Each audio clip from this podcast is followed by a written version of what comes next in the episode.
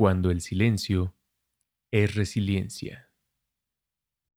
Este episodio aborda eventos violentos. Algunas descripciones son gráficas y ofensivas.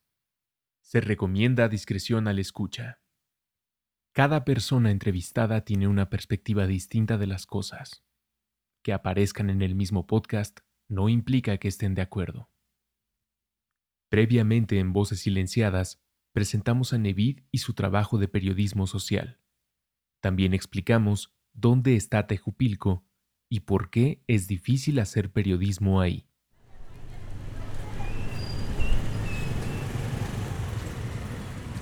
Las construcciones del pueblo de Tejupilco son pequeñas, austeras y de baja altura. Todas las calles, sin excepción, están infestadas por motos marca Italika que inundan el aire con el sonido de su rum rum al pasar.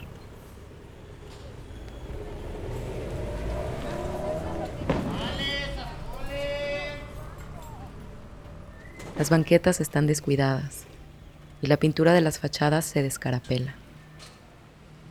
Tejupilco tiene, si acaso, dos hoteles visibles, uno en el centro medio destartalado y otro sobre el libramiento de la carretera que está anunciado como un country club, pero lo único que tiene al interior es una obra negra de dimensiones enormes para el contexto local. En ningún lugar venden postales, llaveros o recuerditos para llevar. Los restaurantes, incluso en los portales, están maltrechos y son poco estilizados. A diferencia de las decenas de pueblos mágicos en el país, este no está pensado para recibir turistas. Yo fui ahí en septiembre de dos mil veinte.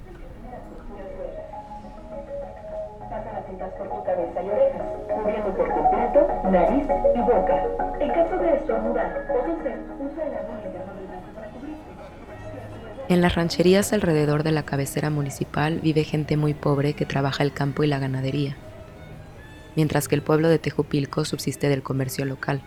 Siempre lo ha hecho. Por doquier se pueden ver negocios pequeños, un lugar donde arreglan vidrios, un taller mecánico, panaderías de pueblo y marisquerías.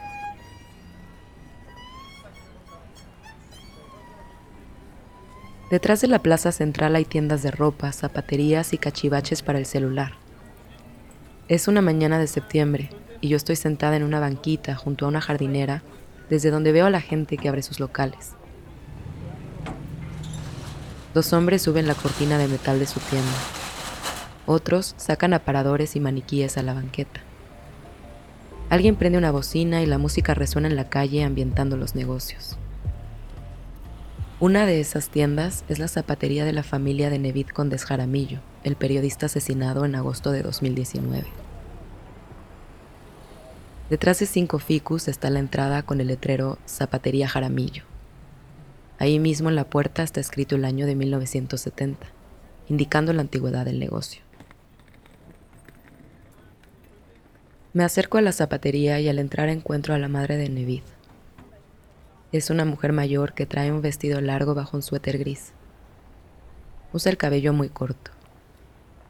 La encuentro sentada en una de las bancas de la tienda, donde los clientes se sientan para probarse zapatos.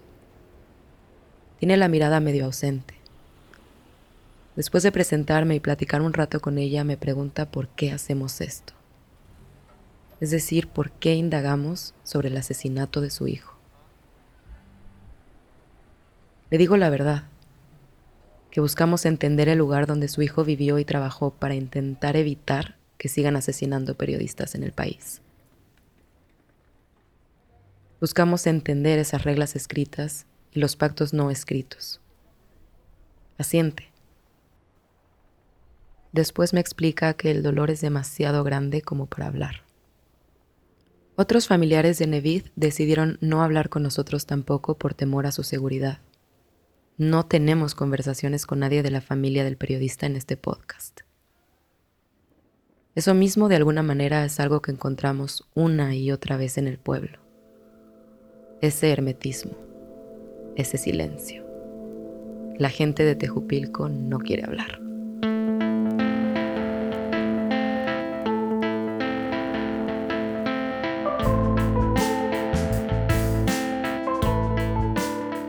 Esto es Voces Silenciadas, un podcast de Defensores de la Democracia. Este es el segundo episodio de la historia del periodista local Nevid Condes Jaramillo. Trata sobre Tejupilco y el origen de los problemas que el pueblo ha arrastrado por décadas. Yo soy Alejandra Ibarra Chaul.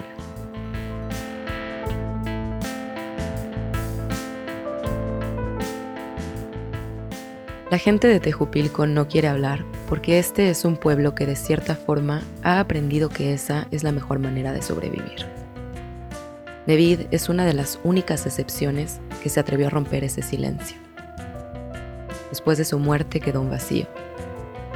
Y es que, como explica el politólogo Raúl Cepeda Gil, este lugar es como una cajita negra del país del que casi no se habla y pocos conocen. Más bien, por lo que habrás escuchado, siento que a pesar de haber vivido ahí, conozco menos de lo que creo que conozco. Eh, pero justamente creo que eso es intencional. Es decir, la oscuridad que hay sobre lo que sucede en realidad se debe también a... Ese es, es uno de estos Méxicos, por decirlo así en plural, donde la gente es mucho más resiliente a la violencia que... Es decir, donde no vemos más bien activismo, sino más bien resiliencia. En Tejupilco se aprendió a callar para sobrevivir a lo largo del tiempo, como un arte que se perfecciona y se adapta ante las amenazas. La región de Tierra Caliente, donde está Tejupilco, es una zona agrícola y ganadera. Y es especial porque a principios del siglo pasado muchos terratenientes se mudaron ahí para construir haciendas. Pero al ser un lugar muy aislado, la zona estaba despoblada. Así que los hacendados trajeron a peones y jornaleros pobres de otras partes del país para sembrar sus tierras. Estos trabajadores recibían malas pagas y no tenían manera de negociar con sus empleadores. Por eso, a partir de mil novecientos treinta, empezaron a organizar huelgas y crear sindicatos que reclamaban mejores condiciones de trabajo. También alrededor de esa fecha se creó el Partido Revolucionario Institucional, o P R I. El partido que gobernó México desde entonces hasta el año dos mil. Tejupilco, como el resto del país, era gobernado por el P R I. Y es un P R I muy caciquil, es un P R I muy autoritario, y es un P R I que ha controlado el sur del Estado de México desde hace muchos años. Incluido Tejupilco, de donde era Nevid. En mil novecientos treinta y cinco, el presidente de entonces, el general Lázaro Cárdenas, inició una reforma agraria expropiando las tierras donde estaban esas haciendas. Repartió millones de hectáreas en forma de ejidos o tierras comunitarias con la intención de disminuir la desigualdad. Muchos campesinos se volvieron dueños de sus propias tierras. Se inició un programa de créditos gubernamentales para los ejidos con la idea de terminar con los viejos cacicazgos. Pero estos créditos no alcanzaban para todos, y los gobiernos locales decidían cómo repartirlos. En muchas zonas de Tierra Caliente, los presidentes municipales se pusieron de acuerdo con el banco que daba los créditos.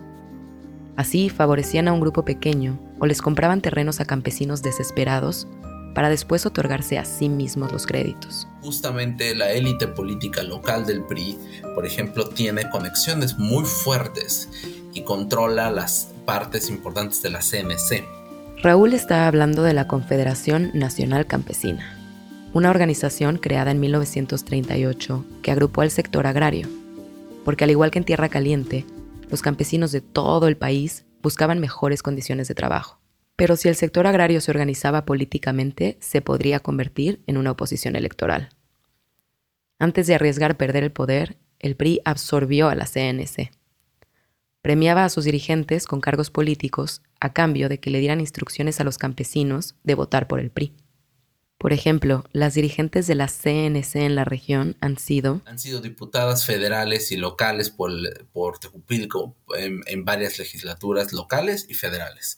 Eh, el, los presidentes municipales han sido integrantes de la C N C. Por mucho tiempo, el P R I ganó las elecciones en Tejupilco y otras partes del país de este modo. Pero este municipio en particular aportaba tantos votos de campesinos que con su triunfo el P R I garantizaba también miles de votos para las elecciones de todo el Estado de México. Y esto era una cadenita, porque el Estado de México es el más poblado del país. Entonces ganarlo también aportaba millones de votos para el P R I a nivel federal. Quizás se pregunten por qué los campesinos votaban por el P R I de todos modos. Muchas personas compartían la idea de que el P R I les estaba dando trabajo y votar por el partido era una manera de pagarles por eso. Y eso no solo pasaba entre campesinos. Así fue durante muchos años, hasta que los campesinos que quedaron fuera de este arreglo de favores se hartaron. Eran los sesenta. Cuando eso pasa... Hay una sospecha fundada de parte del gobierno mexicano eh, de que quizás el general Cárdenas está permitiendo la formación de una guerrilla en la región. Y efectivamente había guerrillas. Estas rebeliones... En realidad eran rebeliones que no estaban conformes con cómo se hizo la repartición agraria. El mismo problema seguía. Los gobiernos locales favorecían a los suyos para otorgar los créditos con los que se podía explotar la tierra. Pero mucha gente no tenía acceso a esos créditos. Habían llegado al grado de rebelarse, porque por más que se quejaban, no lograban que nadie los ayudara. Algunas personas de la región incluso le escribieron al presidente del país pidiéndole ayuda. Pero nada cambiaba. Como no había suficientes créditos nacionales, llegó la inversión extranjera. Y sirvió. Creció la cosecha de pepino, mango, limón y algodón, entre otras cosas. Pero no mejoraron las condiciones de los campesinos, quienes ya eran dueños de sus propias tierras, pero ahora trabajaban para compañías transnacionales sin prestaciones o condiciones de empleo dignas. El reparto agrario en México sigue causando estragos y violencia. Incluso tuvo que ver con la muerte de Nevid, pero de eso hablaremos en otro episodio. Regresando a los sesenta, la situación en Tierra Caliente con los terrenos estaba muy tensa, y todo se complicó aún más. Era plena Guerra Fría y México intentaba manejar una posición equilibrada entre ambas potencias mundiales. El presidente mexicano de ese entonces era Adolfo López Mateos, recordado como buen estadista en una época turbulenta. Pues está jugando con los Estados Unidos en el contexto de la Guerra Fría por el tema de Cuba. Good evening, my fellow citizens. This government, as promised, has maintained the closest surveillance of the Soviet military buildup on the island of Cuba. En su histórico discurso de mil novecientos sesenta y dos, el presidente estadounidense John F. Kennedy se dirigió a sus ciudadanos y al mundo occidental para hablar de la crisis de los misiles. La Unión Soviética había desplegado misiles nucleares a Cuba. En plena Guerra Fría representaba una afrenta a la débil tregua de aniquilación nuclear. Si los soviéticos lanzaban sus misiles, podían eliminar ciudades enteras de Estados Unidos y de toda la región. Each of these missiles, in short, is capable of striking Washington, D C, the Panama Canal, Cape Canaveral, Mexico City, or any other city in the southeastern part of the United States, in Central America, or in the Caribbean area. En su discurso, Kennedy hacía evidente que la amenaza era para nosotros también. Buscaba nuestro apoyo, y como vecino de los Estados Unidos, México tenía una posición difícil. El presidente López Mateos quería mostrar que no permitiríamos la formación de un movimiento comunista.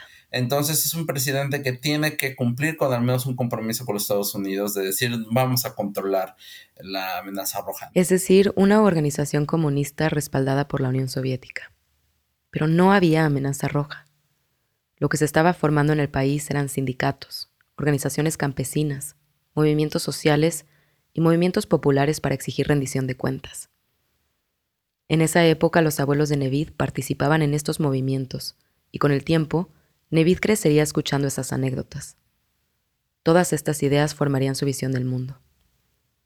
Aunque no hubiera insurgencia comunista apoyada por los soviéticos, la creación de movimientos de oposición al P R I sí le preocupaba al gobierno. Nunca hubo amenaza roja. Claro, había una preocupación general de la formación del Movimiento de Liberación Nacional, y que eventualmente llevaría a una larga historia de, eso sí, de crecimiento de la oposición política electoral de izquierda en la región. Y aquí hay que decir que sí había partidos socialistas y comunistas, pero más que una revolución, buscaban ganar elecciones a nivel local para sacar a los que se habían convertido en reyes y señores de zonas como Tejupilco.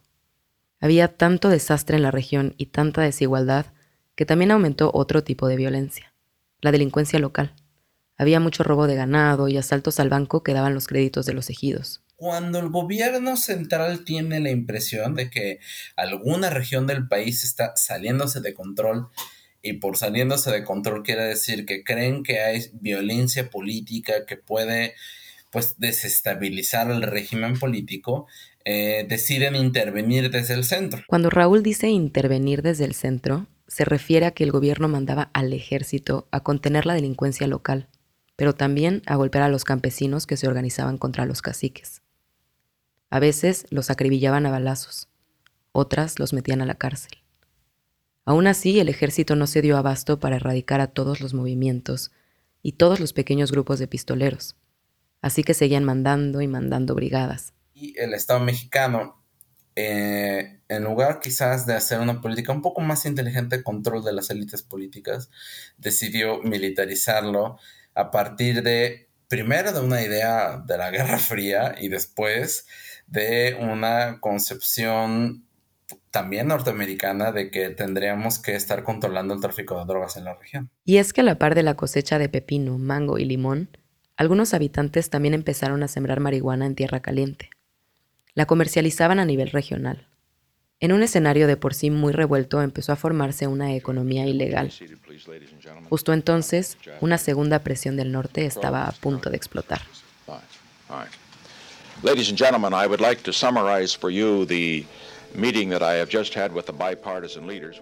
En mil novecientos setenta y uno, el presidente estadounidense Richard Nixon declaró la guerra contra las drogas.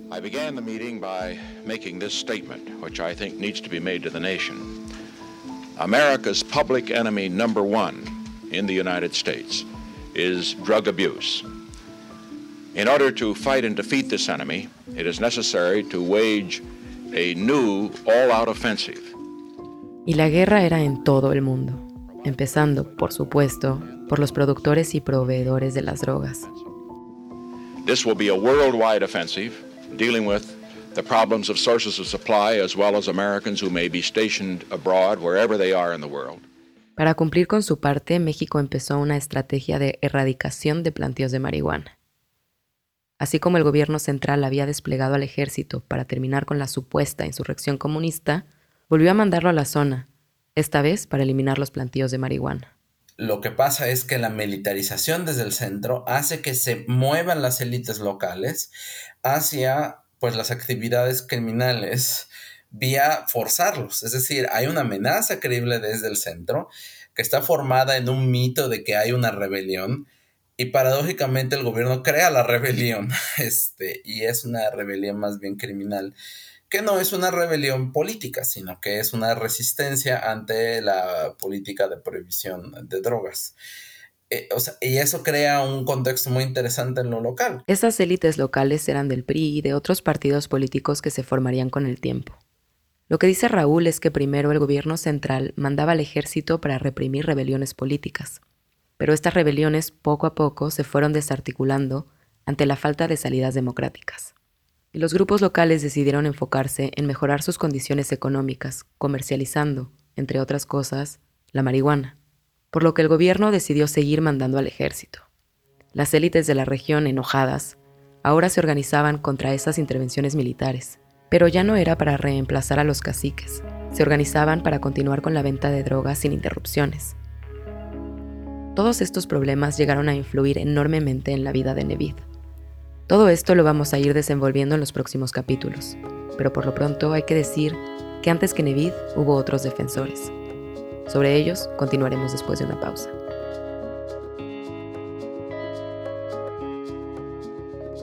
Desde el año dos mil a la fecha, más de ciento veinte periodistas han sido asesinados en México. La gran mayoría trabajaba en medios pequeños, locales y con escasos recursos. Vivían en municipios intermedios del país. Este podcast relata sus vidas y muertes desde lo local. Busca entender el contexto que dio pie a sus asesinatos. Quizá así podamos contribuir a prevenir la violencia.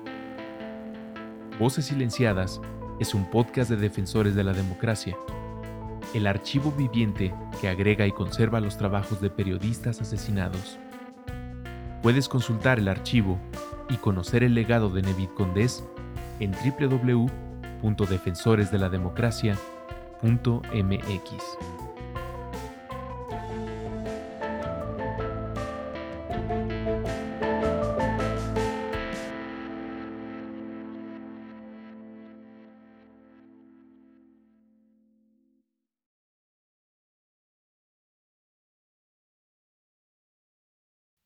Antes de la pausa hablamos de la región de donde era Nevid, su historia de caciques, largo gobierno del P R I y la militarización de la zona. Nevid nació a finales de los años setenta, y todo esto, narrado en anécdotas por sus abuelos, tuvo una influencia directa en su vida y su visión del mundo. Todo llegaría a un punto de ebullición en el que Tejupilco se convertiría en el centro de atención nacional durante un día de mil novecientos noventa. Pero ¿para qué lo digo yo? Si esto es mucho mejor escucharlo de alguien que lideró la oposición política en Tejupilco. A principios de los ochenta, Guillermo González Hernández daba clases en un bachillerato técnico de la región. Era un joven carismático y líder espontáneo admirado por sus alumnos. Todo el mundo lo conoce ahora como Satán. Pero el apodo no viene de nada diabólico. Solo es indicativo de sus ocurrencias juguetonas. Este es él hablando de esos años. No, este, yo yo jugué, este, jugaba mucho fútbol. Cuando Guillermo tenía dieciocho años, se hizo un torneo ahí en la región de la Tierra Caliente mexiquense. Participaron equipos de los pueblos vecinos como Tejupilco, Lubianos, Bejucos y Amatepec. El torneo fue un éxito, así que los organizadores, la misma gente del pueblo, convocó a un segundo torneo el año siguiente y surgieron nuevos equipos que buscaban patrocinadores. El sacerdote de aquellos tiempos en Lubianos patrocinaba un equipo que él le llamó Los Ángeles. Y yo pues este, como estaba, yo estaba había jugado el primer torneo en un equipo bueno, me hice mi propio equipo para... Y le dije al padre, le voy a hacer el, el Atlético Satán para echarme el clásico contra el de su equipo de Los Ángeles. O sea, lo llamó así para hacer el clásico de fútbol, como cuando se enfrenta el Pumas y el América en México, o el Real Madrid y el Barça. Pues en Tierra Caliente el clásico se volvió ese enfrentamiento entre ángeles y demonios. Y bueno, desde ese momento el apodo se le quedó.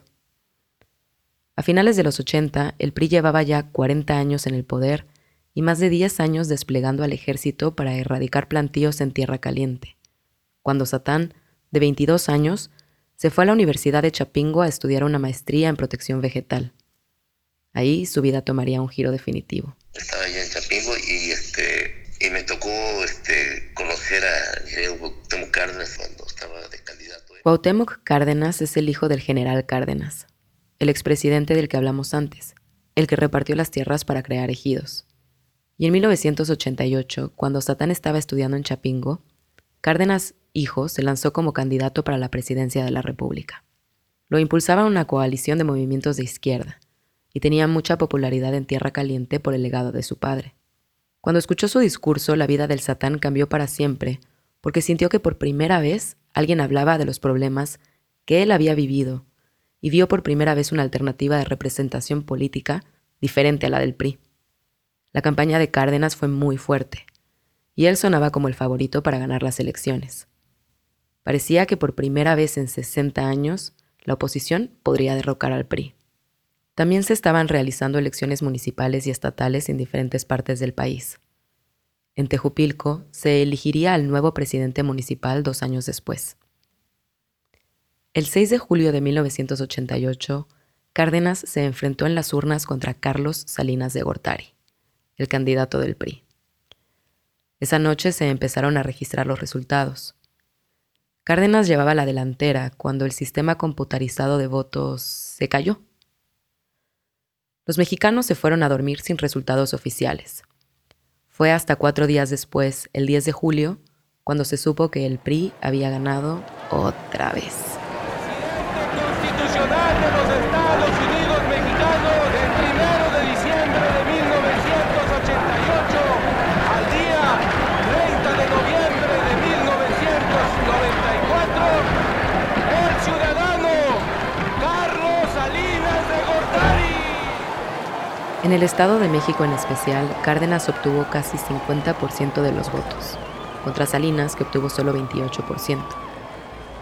En las elecciones estatales y municipales que siguieron, desde Baja California hasta Yucatán, pasando por Tabasco y Michoacán, seguía ganando el P R I, y la oposición declaraba fraude. Tan solo Baja California logró la victoria electoral contra el P R I. En los demás lugares donde se declaraba fraude, la misma oposición organizaba protestas. Tierra Caliente no era la excepción.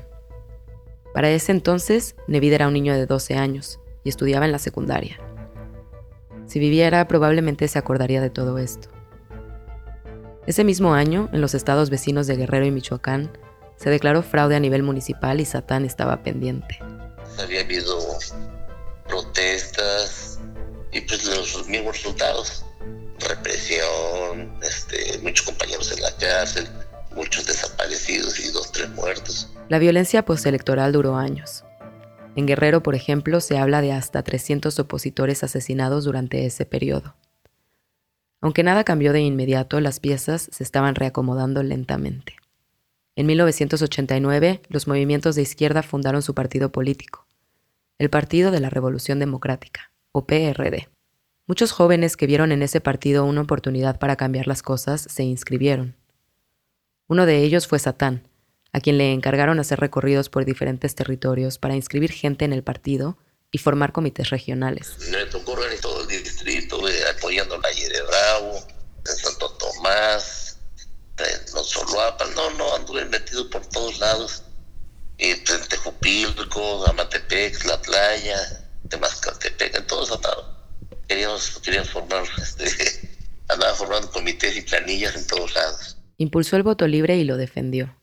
Poco a poco, Satán fue adquiriendo más responsabilidad. Me tocó promover la creación del P R D y me tocó fundar varios comités municipales, apoyé, apoyé en todas las regiones. Al grado que su trabajo político era todo lo que hacía. Le dediqué tiempo completo a, a, al movimiento, pero pues era, no daban dinero, estaba...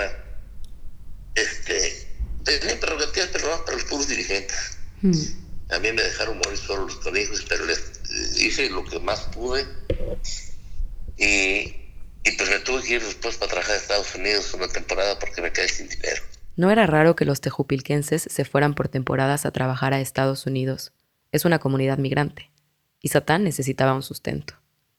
En Estados Unidos llegó a trabajar con un conocido.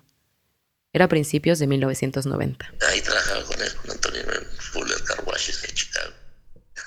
Satán había liderado la fundación del P R D en su región y todavía dependía mucho de su liderazgo. Tenía que regresar a organizar el movimiento porque a finales de ese mismo año, en mil novecientos noventa, había elecciones para presidente municipal en Tejupilco y le ofrecieron a Satán ser el candidato por el P R D. Pero la cosa estaba muy caliente. Oaxaca, que era otra zona del sur del país, también pobre, aislada y dominada por caciques, acababa de tener elecciones municipales.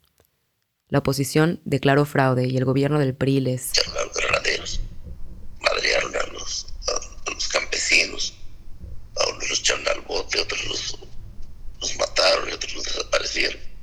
Entonces, pues la cosa, el panorama para nosotros no era nada favorable. Se, se veía venir otra madriza electoral igual, con fraude. Además, el P R I estaba poniéndole mucha atención a Tejupilco. El mismísimo presidente, Carlos Salinas de Gortari, fue en la precampaña para hacer propaganda a favor del partido. También Luis Donaldo Colosio, otro priista de muy alto calibre, que después sería asesinado, fue a Tejupilco. Entonces, este, antes de... Pues ya pues yo me vine con lo poquito que había ahorrado de allá en Chicago. Enfrentar, ay, híjole, qué, qué lucha tan desigual, chingada. Viéndola, viéndola desde ahorita, híjole, qué, qué feo se ve el panorama. Pero pues... Me, Eh, yo tenía toda la fuerza de la juventud, me valió madre. No tenía miedo a nada. Ese año las elecciones en Tejupilco serían diferentes en muchos sentidos. Primero, porque era la primera vez que participaba el P R D. El partido tenía un año de existir. La segunda cosa que hizo diferente las elecciones de mil novecientos noventa en Tejupilco fue una disputa al interior del P R I. Por única ocasión, en mil novecientos noventa, fue... que dejaron a la ciudadanía escoger a su candidato, porque por costumbres siempre pues, el gobernador en turno en el Estado de México era el que decía quién iba a ser el candidato. Él es Maximino Gavino Ugarte. A Maximino lo conocí por pura casualidad. Había pasado una tarde recorriendo Tejupilco, intentando hablar con la gente en la calle sobre las elecciones de ese año. Nadie quería hablar. Estaba perdiendo la esperanza cuando alguien me sugirió entrar a una tienda de productos Telcel en la plaza principal, enfrente del ayuntamiento. Adentro había un señor ensimismado, con el pelo jaspeado y despeinado. Vestía un conjunto de panza azul marino con una playera polo del mismo color. Ahí fue cuando me enteré que Maximino es el hermano del que fue candidato del P R I para presidente municipal de Tejupilco en mil novecientos noventa, Mario Gavino Ugarte. Y bueno, mi hermano Mario participó en ese entonces porque teníamos la seguridad de que nosotros teníamos el electorado. Maximino y Mario eran militantes del P R I. Mario también había sido maestro del bachillerato y llevaba años buscando la candidatura. Empezamos a trabajar haciendo una labor social con la ciudadanía, tanto en la cabecera municipal, en las colonias, en los pueblos, en las rancherías, en los caseríos. Recordemos que Maximino y Mario eran del P R I. Y aquí hay que decir algo. Esa labor social la hacían a través de la Confederación Nacional Campesina, o C N C, la agrupación que el P R I usaba para comprar votos de los campesinos. Además de la C N C, consiguieron el apoyo de otras organizaciones populares controladas por el P R I. Pero eso no quiere decir que las intenciones de Maximino y Mario fueran malas. Por lo menos conocían a la gente y sus necesidades. Tuvimos un con- contacto permanente con toda la ciudadanía en todo el municipio. Por lo mismo, considerábamos que nos tocaba la candidatura. Pero había otros que también querían la candidatura. Entre ellos, otros tejupilquenses, Leobardo Varela e Isael Villavilla. Este último y Maximino fueron compañeros en la Universidad Agrónoma de Chapingo. Y para mil novecientos noventa, Isael Villa llevaba tres años trabajando como secretario general de la C N C. Pero mientras Maximino y Mario hacían el trabajo de la C N C en las rancherías de Tejupilco, Isael Villa trabajaba directamente con los poderosos dirigentes del partido en la capital del estado. A Maximino le molestó que Isael Villa buscara la candidatura. Considero que no le tocaba en ese, en ese momento la candidatura a él. Y lo que sigue es extraño. El P R I convocó a una votación interna entre su militancia para que fuera la gente del partido la que decidiera quién iba a ser su candidato. Digo que es extraño porque, como explicó Maximino, normalmente el gobernador decidía quién era el candidato del P R I y punto. Pero en mil novecientos noventa se fueron a una interna. Y les ganamos a los otros dos este, participantes para la interna. Entonces ahí fue donde conseguimos la candidatura en forma muy natural y con mucho trabajo, porque la gente decidió que mi hermano fuera el candidato a presidente municipal. Para abril de mil novecientos noventa, Mario Gavino Ugarte ya era el candidato oficial del P R I. Pero no todos en el partido estaban contentos con su triunfo. Algunos priistas inconformes tomaron carreteras y prometieron apoyar al P R D en contra de Mario. Por lo pronto, a Mario le tocaba enfrentar a la oposición en las urnas. Antes de mil novecientos noventa, en la mayoría de las elecciones municipales del Estado de México, el candidato del P R I llegaba como única opción a la boleta. Pero en mil novecientos noventa se tendría que enfrentar con la oposición, y esta estaba encabezada por Satán con el P R D. Al ser un pueblo chico, todos se conocen. De hecho, los hermanos de Mario jugaban fútbol con Satán en los torneos del pueblo. Antes de las elecciones, Satán buscó hablar con Mario. Y que era necesario que platicáramos porque... porque este, de no ser así, pues yo iba a defender una causa a costa de mi vida, a costa de lo que fuera, y que a mí no me iban a hacer ningún fraude electoral, o si me hacían fraude electoral, no lo iba a dejar pasar a ningún precio. Le dijo eso porque era el discurso que había sobre el fraude, porque había las circunstancias históricas para creer que el P R I iba a hacer lo que fuera para continuar con el control que tenían los estados. Las elecciones fueron el once de noviembre de mil novecientos noventa. La gente se presentó a votar y rápidamente se supo quién era el ganador. Las versiones de cada bando, por supuesto, son diferentes. Los resultados oficiales le daban la ventaja al P R I por casi el doble de votos. Pero por todo lo que mencionamos antes, el P R D no confiaba en los procesos y declaró fraude electoral. Días después, el catorce de noviembre, Satán convocó a un plantón en la plaza principal de Tejupilco. Dependiendo del día, había entre treinta y ciento cincuenta personas. Como el abuelo y la abuela de Nevid participaron duro en la batalla, pues varios chamacos de ellos, de la generación, varios nietos, iban ahí a, a ver a los abuelos en el plantón. Los perredistas planeaban quedarse ahí hasta que Mario tomara protesta como el nuevo presidente municipal a inicios de mil novecientos noventa y uno. Faltaba un mes y medio. Pero era una participación popular enorme. Nos regalaban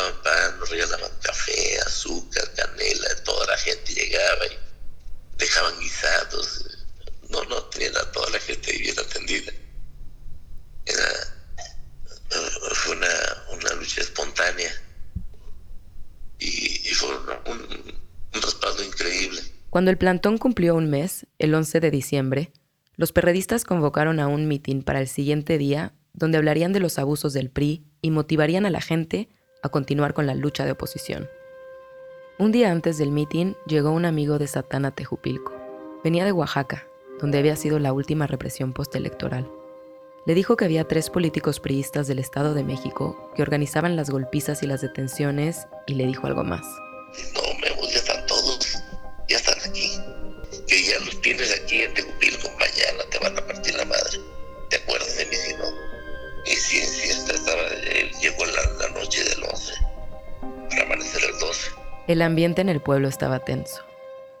Además, el día del mitin cayó en doce de diciembre, la fecha en la que celebramos a la Virgen de Guadalupe en México. Ese día hay procesiones, borracheras, fiestas y cohetes todo el día. El desmadre de la fiesta se juntaba con el enojo acumulado de los manifestantes del P R D. A las diez de la mañana, los perredistas empezaron a organizar el evento. Los organizadores del mitin armaron un templete o plataforma enfrente del Palacio Municipal con equipo de sonido y micrófonos. Además, la plaza principal se llenó de volantes que decían que Mario Gavino Ugarte, el priista ganador de la elección, se había robado a la Virgen de la Iglesia del Pueblo. El rencor político se combinaba con el fervor religioso. Maximino, señalando la plaza principal treinta años después, lo recuerda todavía. Estaba aquí el plantón, el mitin. Y la recomendación a todos nosotros era que nos quedáramos mejor allí resguardados en las oficinas, que porque en cualquier momento se podían dar este, un enfrentamiento. Los hermanos Gavino Ugarte estaban lejos de la plaza principal cuando empezaron los discursos. Fuimos al Zócalo. Era la una de la tarde. El sonido, con algunas fallas, iba y venía mientras los dirigentes del P R D hablaban. Para las dos de la tarde, el mitin sumaba quinientos manifestantes vitoreando en la plaza central enfrente del Palacio Municipal. En la puerta del palacio había algunos policías estatales y municipales. setenta más estaban del otro lado de la puerta, en el patio interior del Palacio Municipal, resguardando armas y los papeles de las elecciones. Los policías tenían el equipo de siempre: casco, tolete, escudo de plástico. Unos cargaban granadas de gas lacrimógeno y rifles para lanzarlas.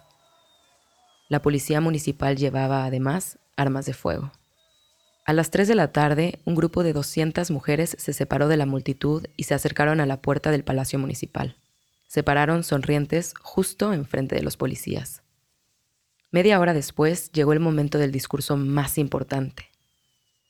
El líder nacional del P R D en esa época, Heberto Castillo, había ido a Tejupilco para hablar de los abusos de los políticos priistas. Castillo era una persona muy reconocida a nivel nacional, y que alguien de su talla fuera a Tejupilco decía mucho. Al empezar su discurso, el sistema de sonido falló por completo. Parecía que alguien estaba saboteando el evento. Al mismo tiempo, en la puerta del Palacio Municipal, los policías empezaron a empujar a las mujeres. Ellas forcejeaban contra ellos. Un grupo de manifestantes corrió a ayudarlas. Con palos y piedras golpeaban a los policías, que seguían golpeando a las mujeres con toda la fuerza de sus toletes. Un habitante de Tejupilco lo recordó así. Cuando le quitaron la, la, la intervención de la luz, a poco rato aventaron una, una granada, era o sea, bomba de, de gas, de los pinos de arriba. Cuando aventaron la primera bomba de gas, se oyó un disparo. Los policías lanzaron una granada de gas lacrimógeno contra la multitud. Después lanzaron tres, cuatro, seis más. Y con esas bombas de gas, la multitud empezó a correr. Momentos después, se oyeron los disparos.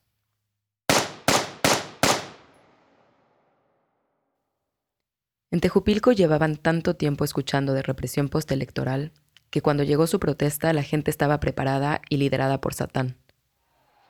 Una multitud de manifestantes logró colarse al interior del Palacio Municipal. Los, los, los abuelos de Nevid eran mis compañeros de lucha, mis seguidores, me apoyaron hasta los chingadazos. Los recuerdo a los dos, el chato chingadazo, con un, con, agarrando una, una erre quince, otros echando, echando pedradas. La gente se robó algunas armas resguardadas en el palacio. Como respuesta llegaron veinte policías antimotines. Afuera, en la plaza central, un hombre del pueblo disparaba trozos de varilla con una escopeta. Otros fueron por las patrullas, las voltearon y las incendiaron. Desde donde estaba resguardado, Maximino Gavino Ugarte vio pasar unos policías huyendo despavoridos. Nosotros vivíamos aquí en, un, en una casita que está por atrás de la terminal, la cerrada de Matamoros. Y sí, cuando empezamos a escuchar este, disparos fuertes, y sí, nos asustamos. Y sí, enseguida empezaban a pasar este, policías semidesnudos. Nos desnudaron los periodistas. Este, empezaban a pasar semidesnudos, corriendo, heridos. Mientras los hermanos Gavino Ugarte se resguardaban lejos de la plaza principal, otro trabajador del P R I estaba viendo un partido de fútbol en su casa. Se llama Gregorio López Machuca. Y estaba escuchando, el, viendo el partido, jugaba Hugo Sánchez en ese tiempo en el Real Madrid. Y se escucharon como detonaciones, decimos aquí cohetes. Él creyó que era la procesión de los peregrinos celebrando a la Virgen de Guadalupe. Pero ante la duda se asomó por la puerta para ver si pasaba algo. Y efectivamente, no sé cómo el destino, mmm, pasa un auto. Iba Guillermo González. Guillermo González, es decir, Satán. Y llevaba a un amigo ensangrentado a la clínica regional. Al ver esa escena, Gregorio López salió de su casa y fue a la plaza principal. Y no, ya cuando este, ingreso por aquella parte, hay unas escaleras, un cadáver tirado, eh, patrulla quemada allá. Para ese momento, ya todo el pueblo había entrado en pánico. Efectivamente, escuchábamos ruidos, corrían los policías desnudos, eh, por las casas también iban arriba de las tejas, porque eran tejas. Cristina trabaja en el ayuntamiento, pero en mil novecientos noventa era una niña de la edad de Nevid Condes, el protagonista de esta serie, y aún recuerda todo esto. Pues te espantas. En mi caso yo me espanté muchísimo porque sí, fue tremendo eso. ¿Tú estabas en tu casa?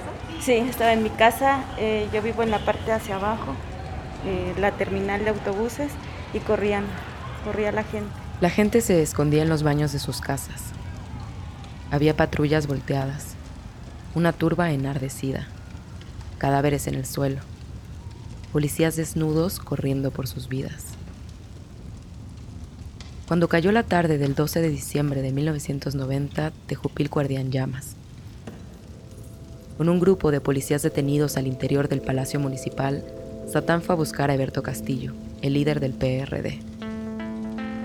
En medio del caos, Satán había encontrado una oportunidad.